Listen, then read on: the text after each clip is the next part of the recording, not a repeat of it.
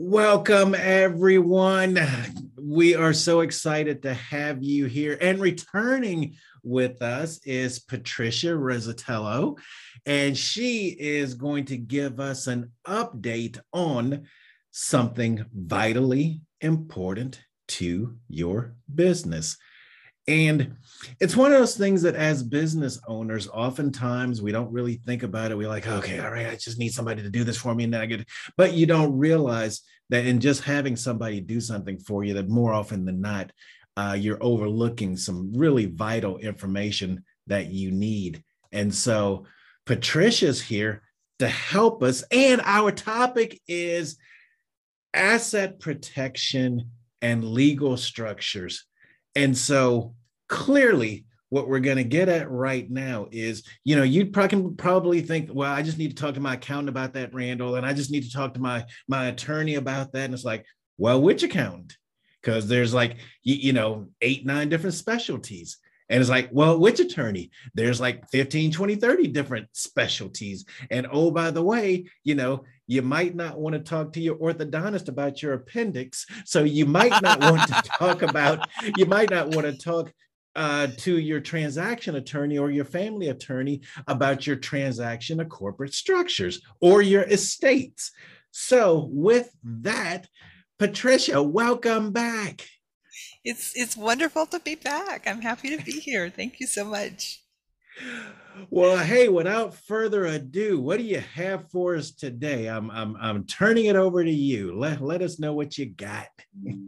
Well, I have a presentation with, and we're going to cover uh, a bunch of myths about uh, business legal entities, and we're going to look at how to know what you need, and then we're going to give you some action items, some action steps that you can take action steps. I love it. I love it. I love it. Something I can implement, something I can do. it reminds me of this joke a buddy of mine said. He said there was a couple of buzzards on the fence, and uh, one looks to the other and says, um, "Look, I'm tired of waiting. I'm ready to go kill something." so as business owners, you know, it's not that business owners are buzzards, but like every now and then, and like I got to go do something. yeah, we like to go and do stuff, and it's hard to know how much we need to know before we go and do a thing. Sometimes, you know, and we often turn to what I call um, the peanut gallery, social media, and ask for advice there. And sometimes you can get good advice, and sometimes you get really sketchy advice, and it can be hard to know what the difference between those two are. I don't really trust social media for much advice. Yeah, yeah.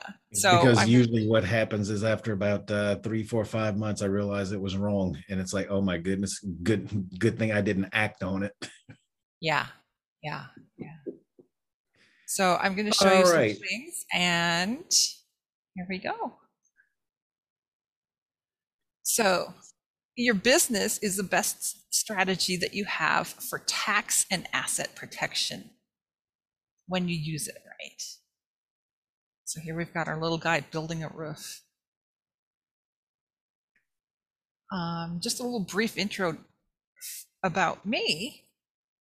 So, uh, I started importing salt from Pakistan so yeah, I'm shipping rocks across the ocean and across, you know, two thirds of the United States, regardless of what port I come in at.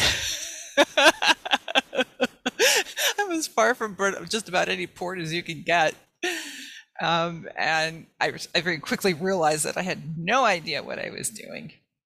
Um, so I got advisors as fast as I could. Uh, and my first advisors helped me learn tons about marketing and selling as a business is a lot more than just marketing and sales. Uh, my big turning point then is likely what your turning point will be. I brought on an, another advisor uh, who I learned um, extensively about legal structures, how they deeply impact the direction that your business can take, what you can achieve with that foundation, and how that in turn affects your quality of life. Uh, so unlike many small and you know not so small businesses that permanently closed during both the Great Recession and the pandemic, pandemic, right? Um, I was I was fortunate to not be highly leveraged, you know, so I didn't lose my home, I didn't lose my vehicle, I you know didn't my family didn't pack up and leave, but far too many people did get in that situation, and so much of that could have been prevented if they'd had their business legal structure set up in such a way that it protected their assets. So instead, it, it's funny you mentioned that. I, I saw a report uh, from a couple of the advocacy groups, uh, Women's Business Enterprise Networking Council, National Minority Supplier Development Council, and Small Business um, Administration, Chambers of Commerce, and, precisely what you said. A number of small businesses, the PPP loans didn't survive them. The EIDL loans didn't actually do the trick for them. Um, their vendors held out as long as they could, but you know, especially restaurants and other kinds of businesses, at some point, you you're just so far behind, and you realize that you know you may have put up the um, house as a as a um, asset for a loan or you may have uh, done a whole host of other things but you you just got dug in the hole so so far for things that were beyond your control that it just didn't make sense for you to even try to dig out. And right. so the and, you know, numbers of, of companies that just went under that you, you know may never return is just astounding. So yeah, you're spot on. It's horrifying. Yeah. I mean, you know, well, let's take the restaurant. You know, their vendor can only carry them for so long because they got bills they got to pay. They've got vendors they got to pay. They got to pay their employees, all of this stuff. You all know that. Yeah. Right. But far too many of these businesses went under. And so much of that could have been prevented if they'd had their structure set up right. So instead, now we've got banks owning, you know, millions of homes and other assets. Um, and, you know, just a result of the massive recessions we had during COVID. And so, the upcoming one. There's always going to be another one. Yes. There's just always going to be another one. high inflation rates. Right, right. So today we are going to learn how to protect our assets from this ever happening to us. I like that. the, the, greatly the minimize it anyhow. Umbrella. It's sunny. All right. So first we're going to look at well today this is this is me. So today I'm uh, the founder and president of Dandelion Business Growth which is a business development services agency. I do specialize in construction contractors, but I and my team can work with just about anybody, including the people who are listening to us right now. Um, I'm a lifelong entrepreneur and a passionate marketer. I'm the author of, I think I've got a dozen books on Amazon right now. The last two of these are works in progress. Um, I'm a podcast host. It's the bottom line that matters, and the Contractors um, Business Tool Belt podcast.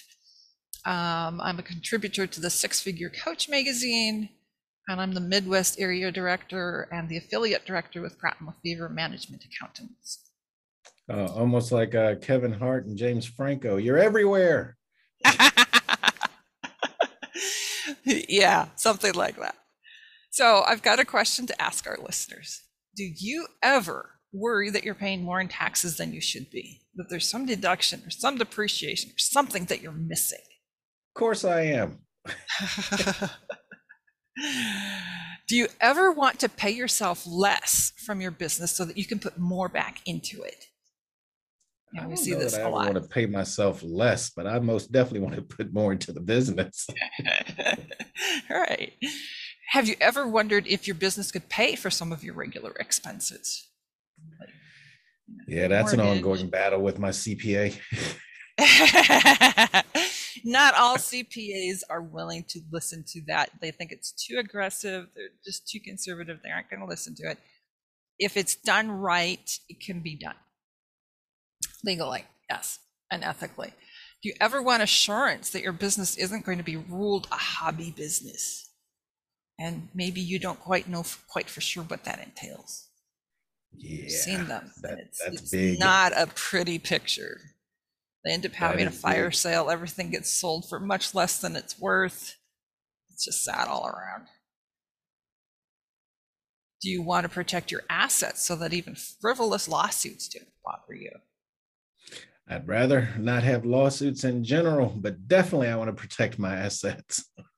Yeah, yeah. And and a frivolous lawsuit can take you out, it can kill your business, even if you don't even end up going to court. That is true. Because you, you end up spending so much time and energy and money on, you know, attorneys and the whole thing. And it just, it can destroy businesses. Do you ever want to know how to use your home and your vehicles as assets rather than as liabilities? So we Well, put a lot of money into our house, we put a lot of money into our car. And, you know, if you're structured, if you've got like, you know, certain pieces of, uh, you know, different entities, you can take, you know, portions of it off. But if you're set up right, you can potentially write off the whole thing. Do you need support in growing your business, but maybe you don't know where to turn? So, and do you wonder where to get the answers to all of those questions? right. So, we're going to answer some of those questions and then we're going to point you in, into the direction that you can get some more support. All right. It's exciting. So, here's our agenda for this conversation. We're going to look at some of the myths that people believe about business entities and structuring. Then, we're going to look at the difference between filing and structuring. We're going to look at some of the elements that we use to build a structure, put it together. We're going to look at four critical viewpoints to, you know, running and managing and you know operating your business. We're going to look at the value of strategy. And then we're going to have some next steps for you. All right, so myths. C corporation myths. Oh yeah. All righty, here we go. C corporations complicated. And really, it's less complicated than an S corp. You have less regulations. Um, you have more freedom with how you pay yourself. Um, a whole bunch of things. It's less complicated than an S corporation. For a small business, lots of people think it's more sophisticated than they need. And it actually brings a required level of protection to your business. They're worried about the double taxation. And I know that back in the day when I was looking at what entity I needed for my business, that was one thing I took into consideration. I didn't want to be double taxed. I mean, who does, right?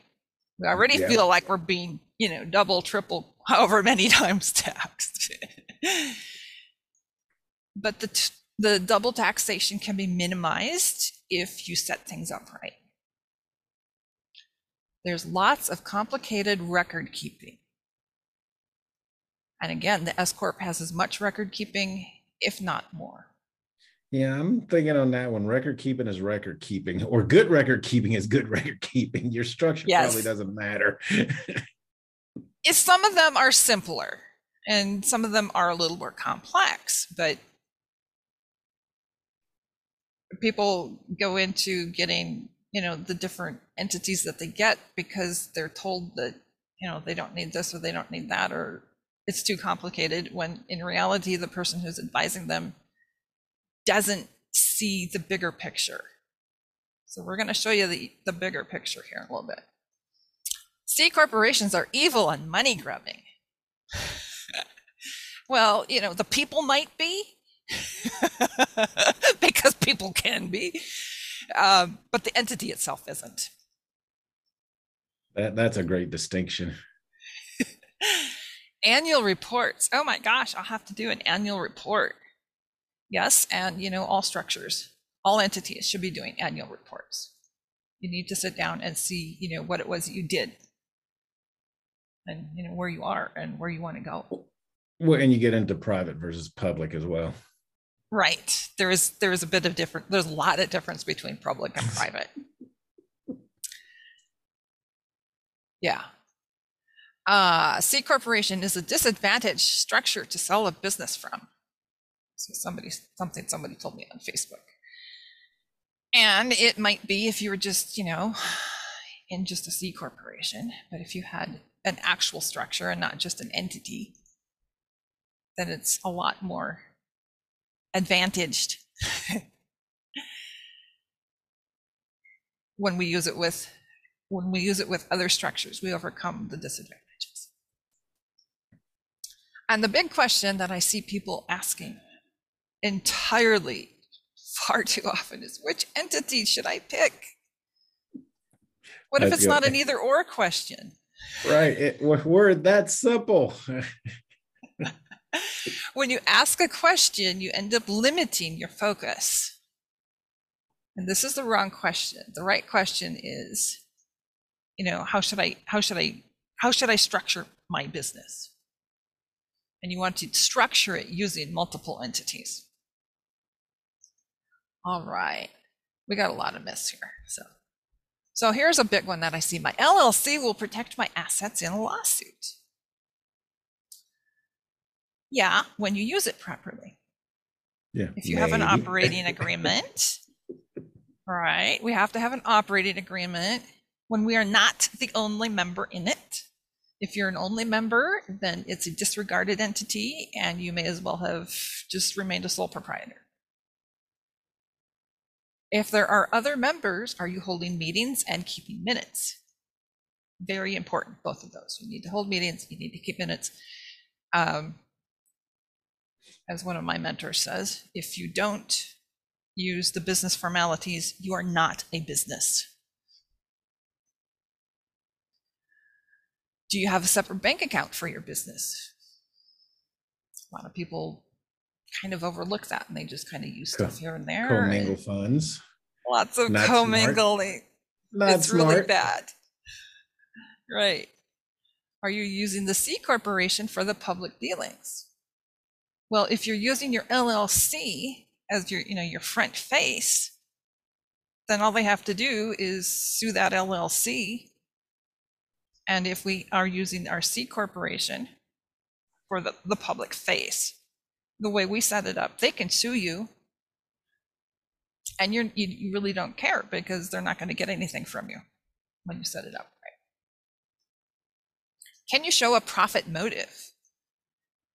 Not necessarily a profit. That's not the same thing. A profit motive is when you're doing the things to, you know, get you to a profit, right? But it also means running your business, using the business business. formalities and actually Yes. acting as a business. When you act as a business, then you can, you know, engage that support. Do you have a support team to assist in doing all of this?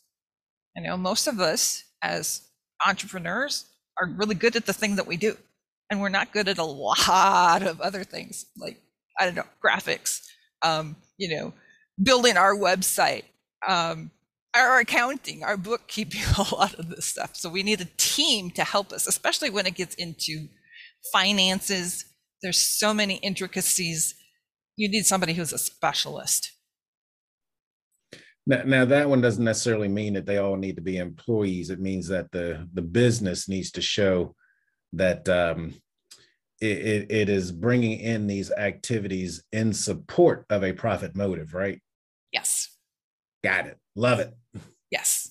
Yes. And the other thing that it means is that you are holding meetings, you are keeping minutes. And so when, you know, you get hauled into court or, you know, the IRS comes knocking, you can say, here, see, look at these. See, I'm running it like a business. All right.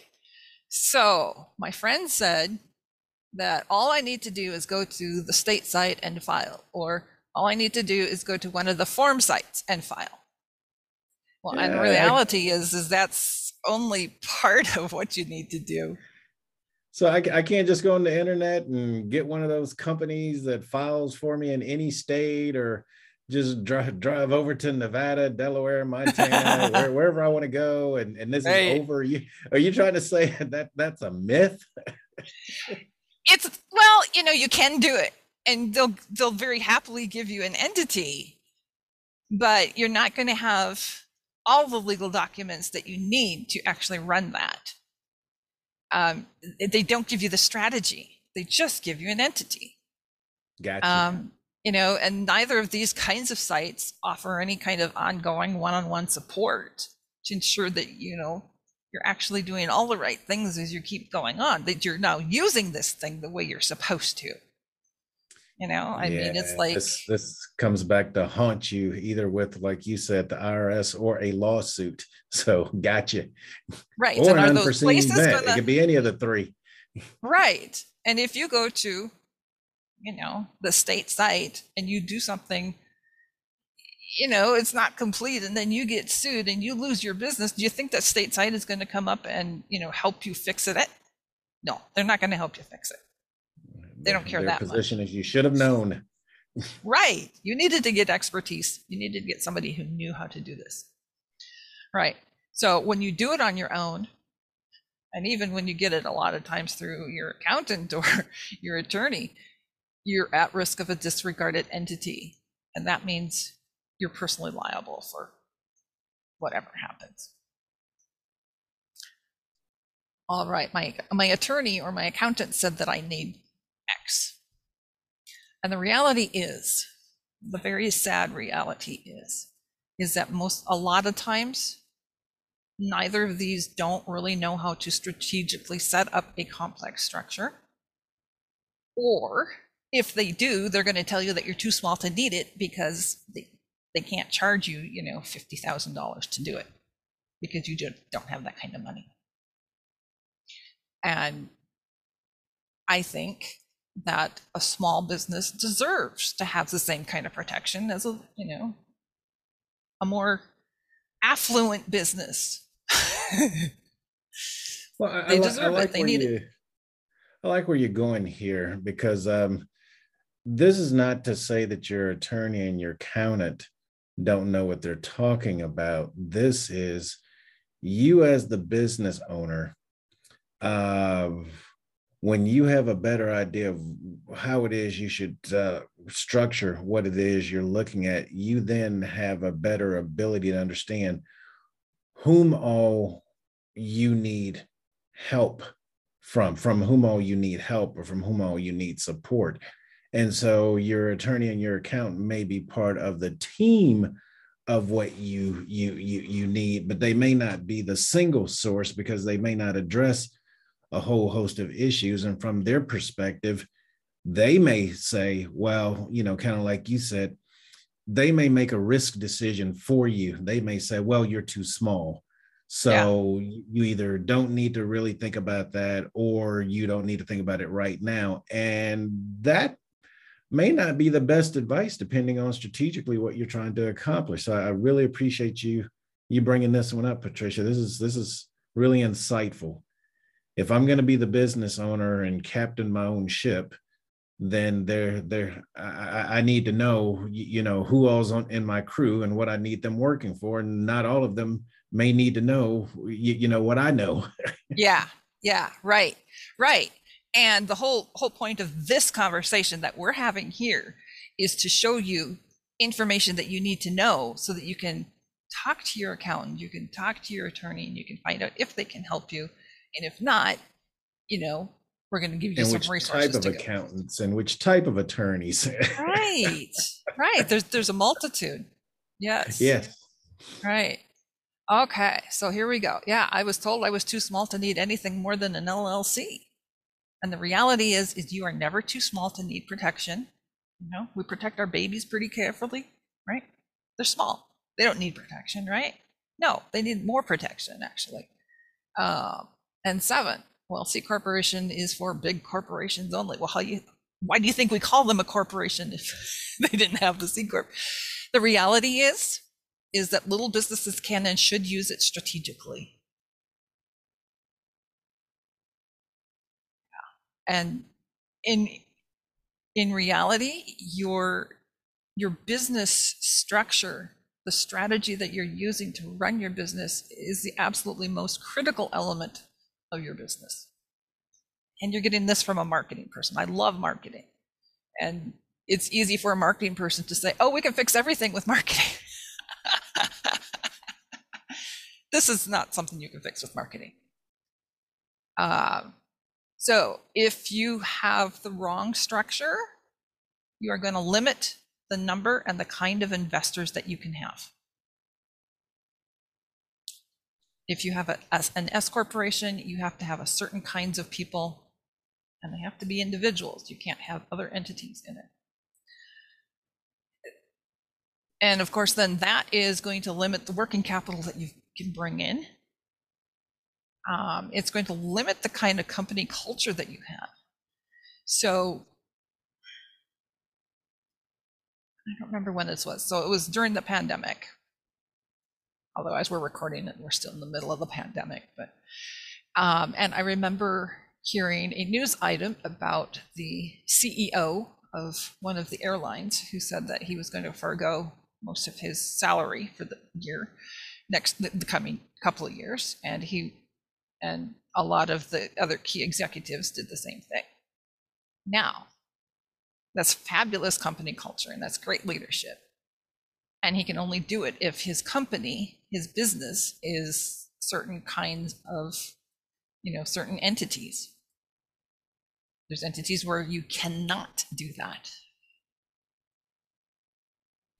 You have to take it and you may donate it but it you know you probably could. Yeah it has to show on the books. Yes. Yeah. Yeah you would still have to get paid. You'd have to find some other way to put it back in the company. Um, certainly the strategy that you use is going to affect your taxes.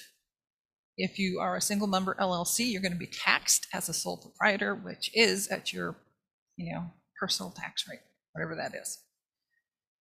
Uh, legal issues. If you're set up right, you can make a lot of legal issues just go away. Literally. That, of course, is another way of saying asset protection. We can protect your assets from those legal issues. Um, of course, I am a marketing person, but when you have more working capital and you're paying less taxes and you don't worry about your asset protection quite so much, you can put more into marketing. When you can put more into marketing and you can pay more to get a better client, you can pay more maybe than you know your com- your competitor is. So you can get more of the better clients than your competition is. Thank you, Dan Kennedy. um, your cash flow is going to be significantly different. Oh, and for um, those of you who don't know Dan Kennedy, he is one of the godfathers of uh, marketing and especially contemporary marketing. And he makes a very simple premise. If you're really and truly into making a difference, having a successful business, being able to make an impact, if you have a financial structure that allows you to actually pay more for customer acquisition, which is counterintuitive, you can actually get better quality customers. So when people say we have a blue chip customer base, imagine if your business actually allows you to discriminate to really and truly have a fantastic customer base that is uh, very loyal, pays you on time, and uh, really and truly helps you to make the impact in the market that you want to make. Mm-hmm. And then that allows you to have um, funds available to um, find other ways to support your your non blue chip customers, uh, but in a way that it doesn't erode the value of your company.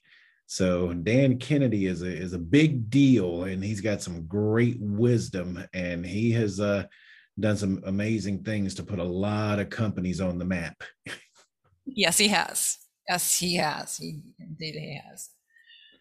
All right. So of course, then this can significantly change your profit.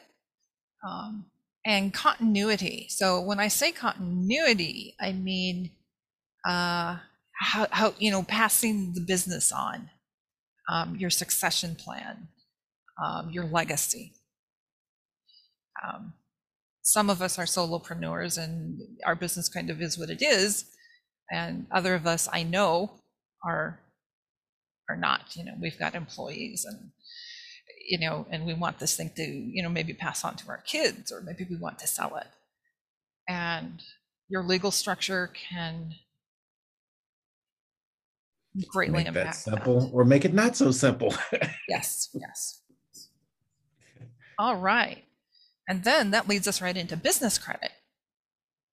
Yeah, this is a, a, a great topic on um, business credit. You you and I were talking about this uh, earlier as we are preparing for this, and I think one of the things that was astounding to me as you get into it is the issue of uh, whether or not you personally are standing behind the, the the business and it's like okay what has to happen you know in order for the business to have credit on its own or if you understand business credit can you start from day one establishing business credit so that you don't personally have to stand behind the business you know you don't have to use your I mean, you know, if you decide you want to take personal money to fund the business, to capitalize the business, that's different.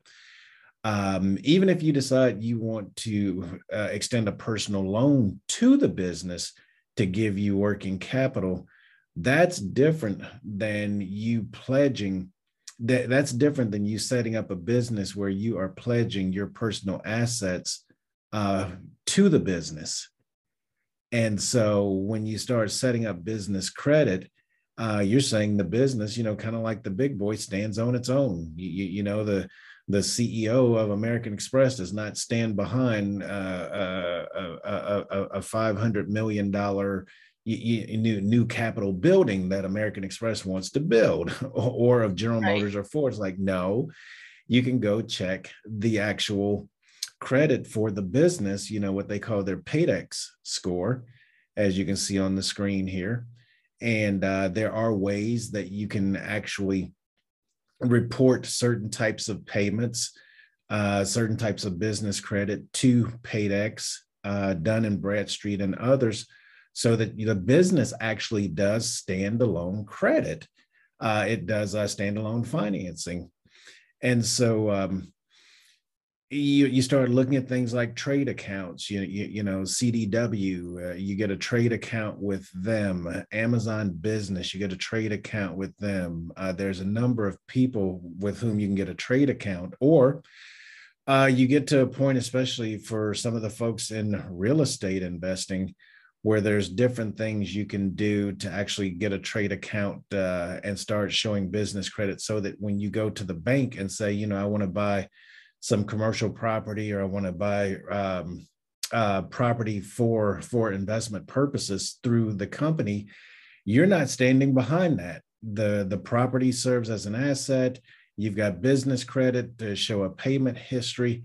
This is where the Paydex comes in, and this is when you you know you really and truly are separating yourself from uh, a subchapter S or a doing business as uh, into an actual um, legitimate for-profit business with its own balance sheet, its own credit references, and you know we talked about earlier um, separating yourself as the individual from the business. It's like here you go, business credit. I mean, from day one, this this probably needs to be a focus.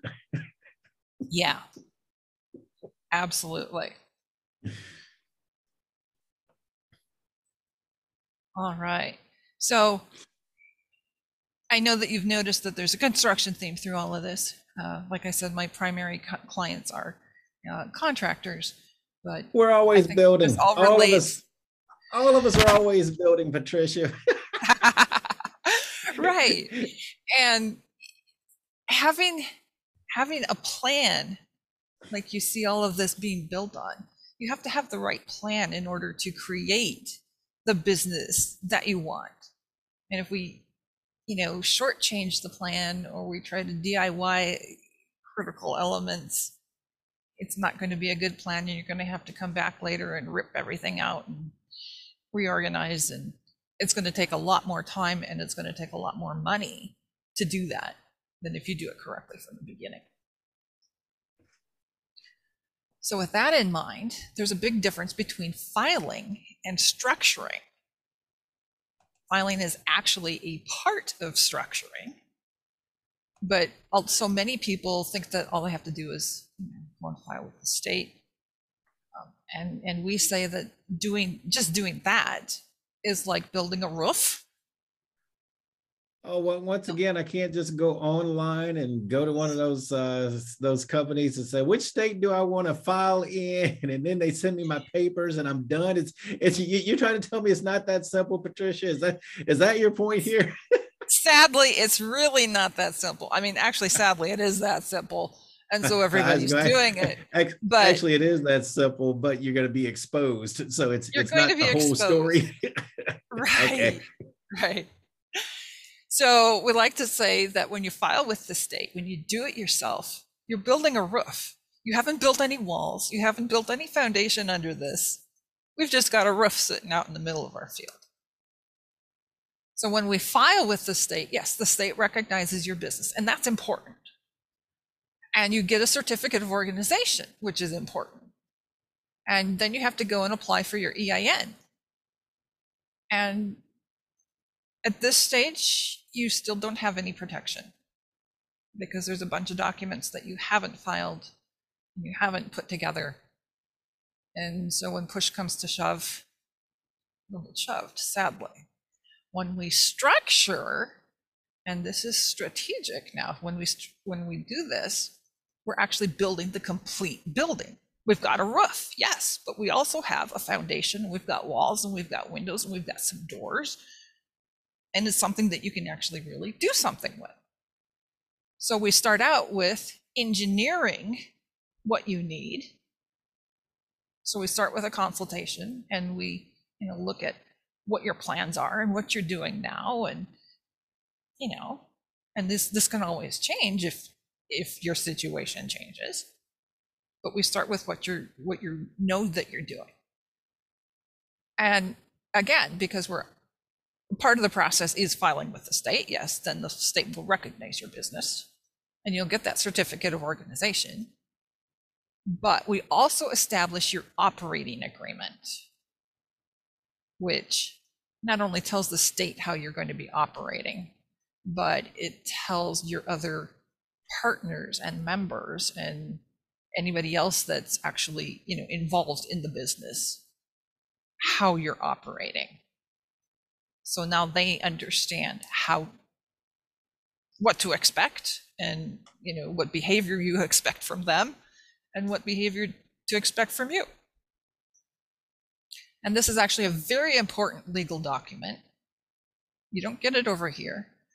Um, this document, in conjunction with some other things that we'll look at here in a moment, is one of those things that actually protects your assets.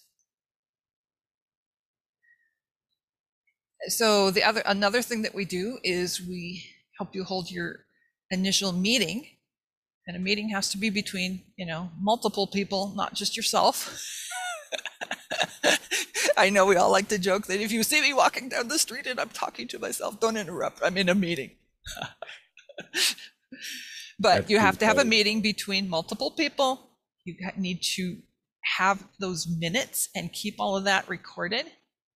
Because then when you you know end up in front of a judge or in front of the IRS and they can say well are you a real business? You pull out your operating agreement and you pull out your minutes and you can say yes I am a real business. You can't touch me it gives you a lot more protection it makes it much much more difficult for them to pierce the corporate veil as we call it mm-hmm uh, you know, your EIN. Is, this is interesting, Patricia, that, um, you know, understanding that there's quite a bit more than just filing, the whole concept of structuring. And then, like you said, strategically, what does that mean? I, I mean. I can see right here clearly that if I just went and got a C Corp, just got an LLC, just got a limited partnership, just got a DBA, that I've only scratched the surface of what's really required. And there's a deeper conversation to be had around well what exactly is it am i trying to accomplish? You, you know what what what what tax structure am i trying to um, uh, achieve? What type of asset protection does make sense? So I, I love this this this this distinction between structuring versus just filing. I mean filing is a part of structuring. Yeah. Yeah. And and, and a lot of people including our professional advisors who should know better often don't know this. Um, or or like you said or like you said they they just have gotten to a point where they they'll tell you, you you know you don't need all of this but it's like you know this this should be your decision as to whether or not it's something you need you need to be aware of it Right, right, right. Uh, so here we also, you, you have your EIN. It comes with the structuring. Um, and what the EIN does is it, tells the uh, federal government that you're in business. And then, as I have said a couple times already, acting as a business activates protection. So acting as a business includes this operating agreement. It show it, it, it includes having meetings and keeping minutes. Now you're actually acting as a business. And that gives you protection. It gives you tax protection. It gives you asset protection. And then most of us, because we're so focused on the thing that we do, we need ongoing support, not just to get compliant, but to stay compliant. The rules change all the time. Like, you know, every year the tax code changes. Everybody who's a tax pro goes to tax class for, you know, days and days to learn all of the new changes. I don't know how they figure out what is now no longer in use, but I'm, I'm not a tax geek, so I don't know. you know, and eh, things get, you know, go to court and get turned over and, you know, new new laws come into to being and so we need to know what those things are. So we need a few tax geeks in our circle to tell us what to do. We need that ongoing support. Is that the right name? Okay, that is my last one there. Okay. Right. So, you know, and between all of these concepts, there's there's a common foundation. The common foundation is cash flow. It's the money that comes into your business. And how does it flow through your business? Well, here's a here's a comparison. And now these are just numbers. Everybody's numbers are probably going to be a lot different than these. This is just for a comparison. But here's how you get paid as a W 2 employee, right? You get that paycheck. Yay, I made five grand this month or whatever pay period, right? 5,000. And then they take out taxes and then they take out FICA and then they take out some other things, right? And you come home and you've got, you know, $3,000. Where did it all go? Can't begin to tell you how many posts I see on, hang on, on Reddit, on Reddit. And, and the person will say, I'm new to the States and is this right? And they took out all this stuff. Sorry, honey. Yes, that's right. then you take this total pay and you try to pay your expenses. You pay your mortgage and your, you know, your car payment and your, your, your utilities, and you got to get food and all of this other stuff. Yeah, it doesn't go very far, does it? So, Not as a all, business, yeah yeah, right. So let's say that our business revenue is the same as our paycheck over here. Business can pay its expenses before it pays taxes. So the business pays its expenses, and maybe it's got $3,000 in expenses. And then your owner's draw can, you know, you can take some out. And now you're going to pay taxes on the draw. Which means that we're paying, you know, 600 bucks in taxes instead of 15. Now, a business can own, you know, vehicles and real estate, and it can pay for maintenance and payments and repairs and all of those good things on those things. There's a lot of things that it can pay. and, and all of those are expenses of the business Right. And if you set it up right, you know, you can live in the house that your business owns and it'll pay the mortgage and the insurance and the maintenance and the repairs and a lot of things. So that makes your money go a lot farther. All righty. So that's filing versus structuring.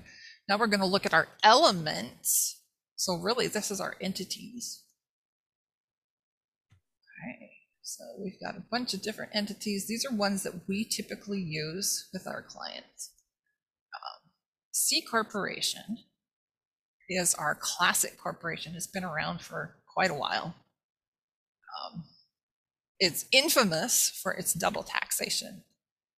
So that means that your corporation makes money and it pays its expenses and then it has a profit left over. It pays taxes on that profit. Then you disperse that in the form of a dividend to your stockholders. They get taxed. However, there are many, many, many deductions and benefits that you can take that you can only get from a corporation. We kind of like that. So we're going to stick a pin in this one. All righty. An S corporation is actually not its own entity. It's usually either an LLC or a C corporation that has filed for the small business tax designation. Uh, you are required to pay yourself a W 2. There are many, many limitations on it, um,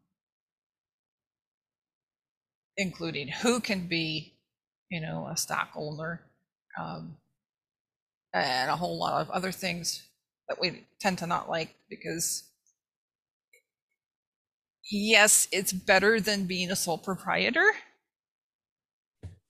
but there's even more tax advantages that we can find if we do things differently. So we don't use the S corporation most of the time. The limited liability company, which is a company, not a corporation, don't feel bad because I made that mistake for years myself. Um, it offers pass-through taxation, just like your S corp does. Um, you want to have it multi-member. So one, you're going to hold meetings, and two, it's going to give you much better tax advantages. You're going to have your EIN. You're going to have your operating agreement. So it's very useful. So we're going to stick a pin in that. Sole proprietor, as most people probably know, it doesn't have many protections. Uh, you're going to be taxed at your personal rate, whatever that is. So that's going to be higher. And there's no asset protection. If you're a sole proprietor and you get sued or you get called into IRS, they can take a lien on your home, vehicles, whatever. And you can just be out. Now, the family trust is not actually a business entity, it's an estate planning tool. And we like to use it. We like to use typically a revocable one, uh, along with a pour over will, to make probate infinitely easier. Um, we use it as the, and, and I'll show you this later too. We use it as the sole stockholder of your C corporation. We use it as a small partner in your uh, limited liability company. And what happens there is then if something happens, you know, you've got with your C corporation, you've got an arm's length. You're not a stockholder, but you're controlling the trust. And with the limited liability company, if you're, you know, let's say you have a business partner in there and they decide to get hostile, you're still controlling it, even though you don't maybe have, eh, personally, you don't have a larger portion of the membership that, than they do. But because you own the, because you're controlling the trust, then you can control the business. And when it comes to probate, what happens is if there is no living owner to guide it, then the business gets dissected and sold off, and then the cash benefits, resulting cash can go to your beneficiaries. Which, and it, you know, it, it makes it more complicated and it takes a lot longer. Even simple estates can take quite a while. So it just makes it a lot simpler. So we like that. We're going to stick a pin in that.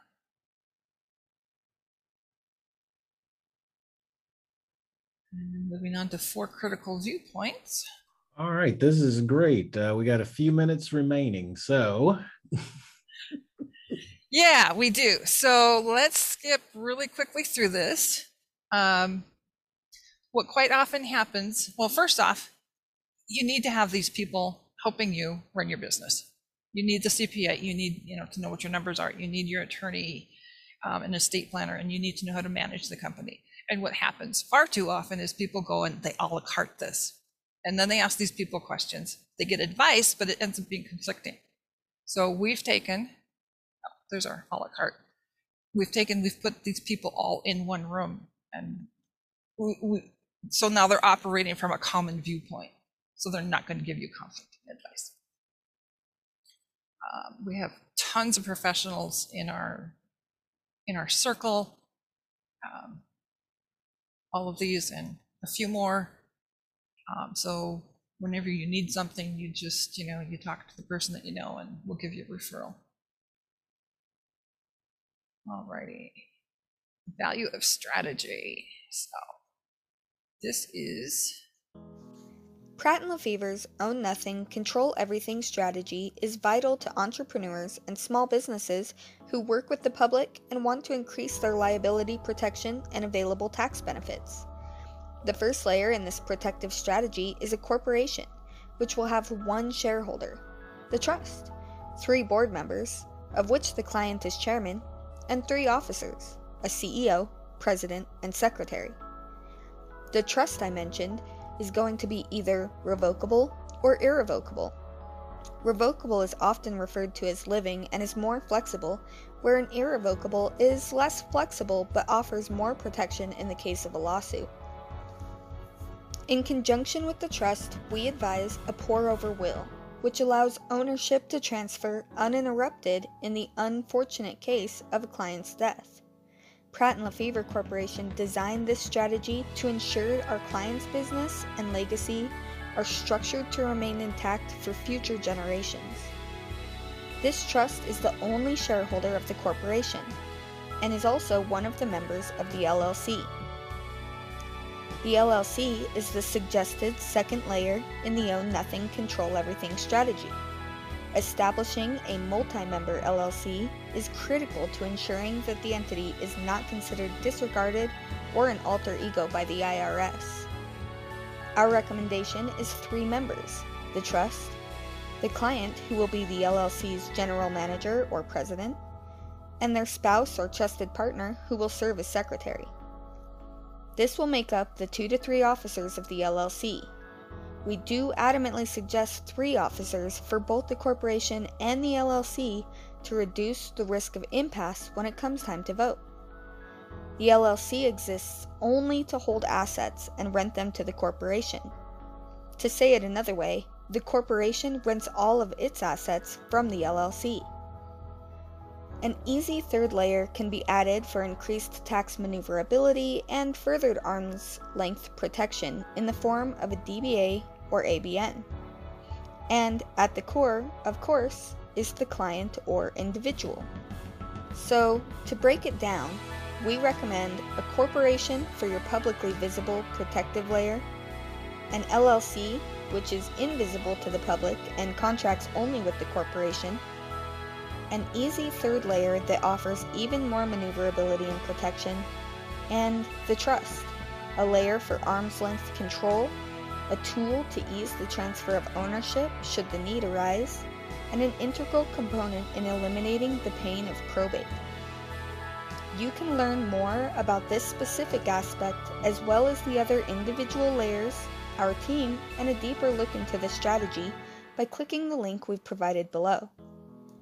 This concludes the mapping for our typical organizational structuring recommendation. However, a personalized mapping with one of our knowledgeable account executives may have varying results of what is suggested based on your current condition, future goals, and what you need to achieve them. Structuring is highly important, and in the case of layering, your structures must work in harmony through strategic cash flow. Remember, if there are no asset transfers, there is no strategy. I want to emphasize that because the asset transfers are the key that unlocks the strategy we're talking about today. This is how it works. The client or individual has assets such as home and office furnishings, computers, electronics and related items, tools, equipment and related items, automobiles, and homes or properties. Our trained team of legal processors take all of these assets and transfer them from the individual to the LLC. This asset transfer may include management contracts between the client and LLC, marketing and management contracts between the LLC and corporation, auto and equipment rental agreements between the corporation and LLC, bills of sale for all assets, property rental agreements, HUD settlement statements, installment land contracts, wraparound contracts to carry loan obligations, and the funding of the corporation, LLC, and trust. Once the asset transfer is complete, the cash flows from the public to the corporation, which pays and deducts as business expenses any acquired overhead, including contracted fees to the LLC, as well as the client's once personal expenses like rent or mortgage payments, utilities, vehicle maintenance or repair, gasoline, auto purchase interest, and even credit card interest. Using these contracts, we guide the cash flow from the corporation to the LLC, which eliminates dividends and with them the concern of double taxation. The LLC then pays and deducts property tax, auto tax and registration, and any overhead accrued by servicing the corporation. Even more can be deducted in the form of asset depreciation. Once the LLC has paid its expenses, the cash flows either to the easy third layer for management service provided to the LLC and then to the individual or client who owns the DBA, or it can flow directly from the LLC to the individual. Thank you for taking the time to watch this video today. Please comment below. So that's Very how nice. Very Yeah. nice. I Yeah. love it. my associate has quite the knack for simplifying things. it's a good skill to have. So, and then we wanted to look at some briefly some B2B legal structure considerations, being people are B2B. Um, so this is our, our C corporation up here. This is our LLC. This is our trust. Uh, we've got contracts contracts there and, and cash flow there. Um, the trust owns most of the C corp and has some membership holding in the LLC. So this is what we call our log cabin. Just the basic structure. So let's see what I got here. I just did this today and I don't remember. I had. Right. So let's say we have a partner that we bring in, or we have some joint venture that we're putting together. So we start out with our, our basic log cabin, and we might, you know, maybe we might decide that it's beneficial to put our personal assets into, you know, even a separate LLC. So then we've got another LLC that we're partners with, with our partner over here on the on the right. We might put him in an LLC too. You know, he might have an LLC already. So then we I'm missing something, aren't? There we go. Too many arrows. you know, but the basic structure is still there. So, you know, just, it all depends on. Got it. So that way you've protected yourself individually, you protect the assets of the company, and depending on the operating agreement, you can still go to market either independently uh, with your protections in place Yeah. so that um, you actually can control how much risk you're you're you're exposing yourself to in that relationship uh, or like you said if you create a third entity you've minimized the risk of the performance of that entity against what you've already built that's Right. clever Right. And this is actually a good structure for when you're going to potentially sell the company. because you can unplug it the assets relative to that relationship are in that entity Right. Right. And then we wanted to, I wanted to look at the real estate structure considerations just briefly too. So here again, we have our, uh, our log cabin. right? And then down here, you know, we've got all these different properties. Oops, sorry, Debbie. Um, and some states allow these LLCs that we have down here to be in a uh, series LLC. Not all of them, not all the states yet. Um, and the difference between that is, is if it's a series LLC, you only have to do one filing um, when it comes to your tax time, which Oh, that's wow, going to save okay. you. It's going to save you a chunk. Otherwise, you would have to file individually for each of these. You know, So so tax savings would probably be enough. tax wise, it's it's it's rather simple. That's that's that's a nice benefit. Right, right. So let's say somebody, you know, slips and falls on, you know, this. Gee, I did it again. Sorry, Debbie. Um, you know, on, on on one of your one of these properties, and so they sue the property, right? The property owner, which is this LLC, but we don't have any of these other ones actually attached to it. So you've I got a lot it. more protection there. All right. So now we're going to look at Debbie. this is Debbie Faw. Uh, she and her husband were running a you know small business, and he was working as a fire pilot. He actually still works as a fire pilot. Um, and in 2019, they went to get their return done, and they had it drawn up, and they were going to pay about $4,500 in taxes.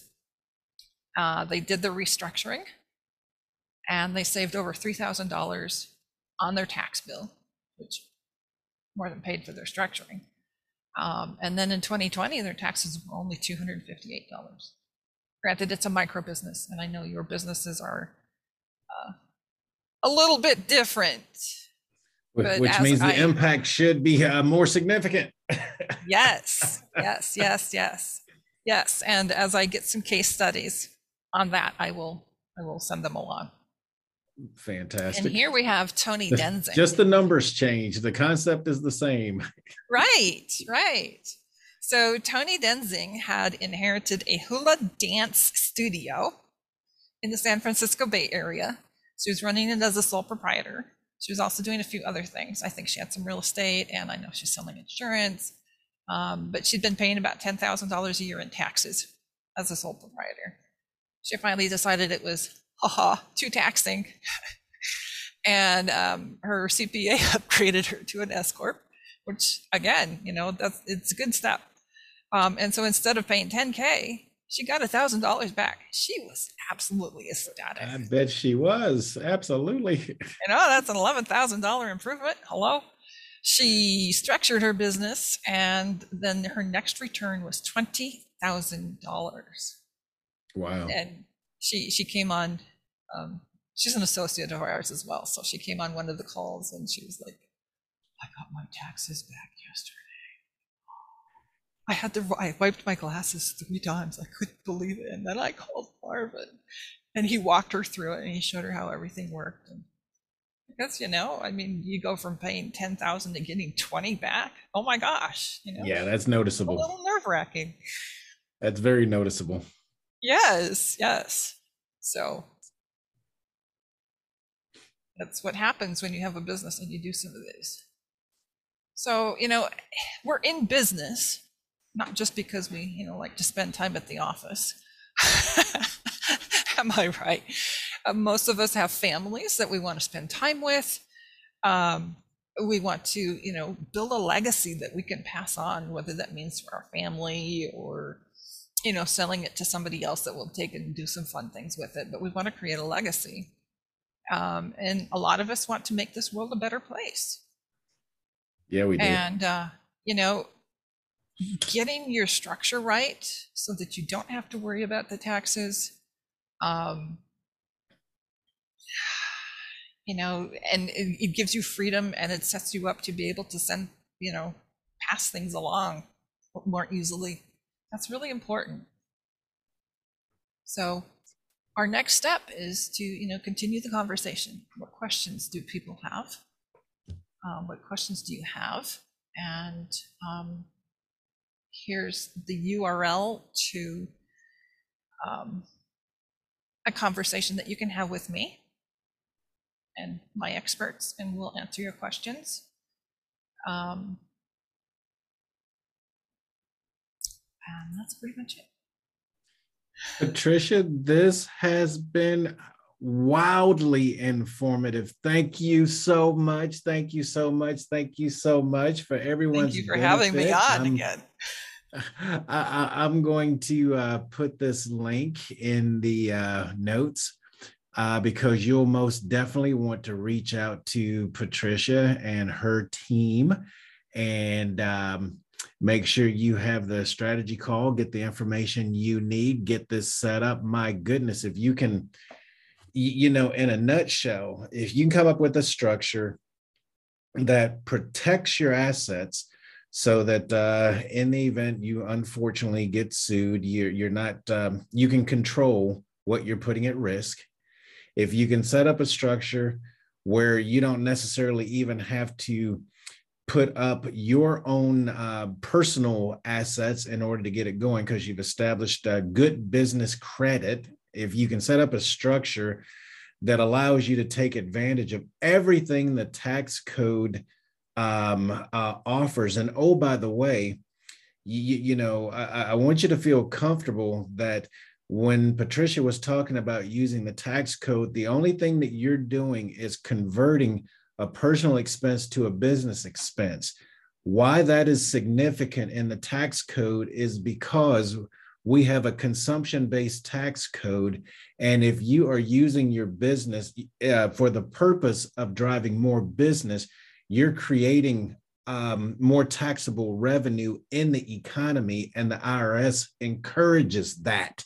So yes. it isn't that you aren't paying your fair share. It isn't that you are doing, you know, quote unquote, what the rich people do or any of that kind of stuff. It is you are looking at the tax code in the way it was meant to be looked at and positioning your expenditures to support it. That's all yes. we're talking about here. So this this is fantastic for you as a business owner because it's what's it's one of those things that's making you a savvy CEO and oh, by the way, the Fortune 1000 and all the rest of them, they hire people to do just this. So you're, you're being they spend a lot of money to, to do this. yeah, you're being brought in on the secret. All yeah. right. And yeah. you're giving yourself a competitive advantage because if your competitors aren't doing this, then they have a higher cost structure than you. So you're now effectively allowing yourself to compete. All right. Much more effectively. Yes so you definitely want to have this conversation sooner than later. This can affect your go to market strategy almost instantaneously because of uh, what you can actually do to your bottom line and your cash flow and your business credit and your overall wherewithal um, and, and have such a huge impact. So, uh, you're going to want to make sure that you definitely have the conversation with Patricia and her team and get going ASAP. oh, so, with that, because this is a business expense, it's also a deduction. it's it's as Patricia said, it's a because it's a business expense, it's a business expense. So, everyone, thanks for tuning in. We will see you on our next episode. Patricia, thank you. I appreciate you coming back and returning. We may have to have you again. I would be overjoyed to come back again. Yes. All right. I'll have everyone. something new for them next time. I love it. I love it. I love it. All right, everyone. We will uh, see you on the next one. And bye for now. This is Randall Dobbins signing off.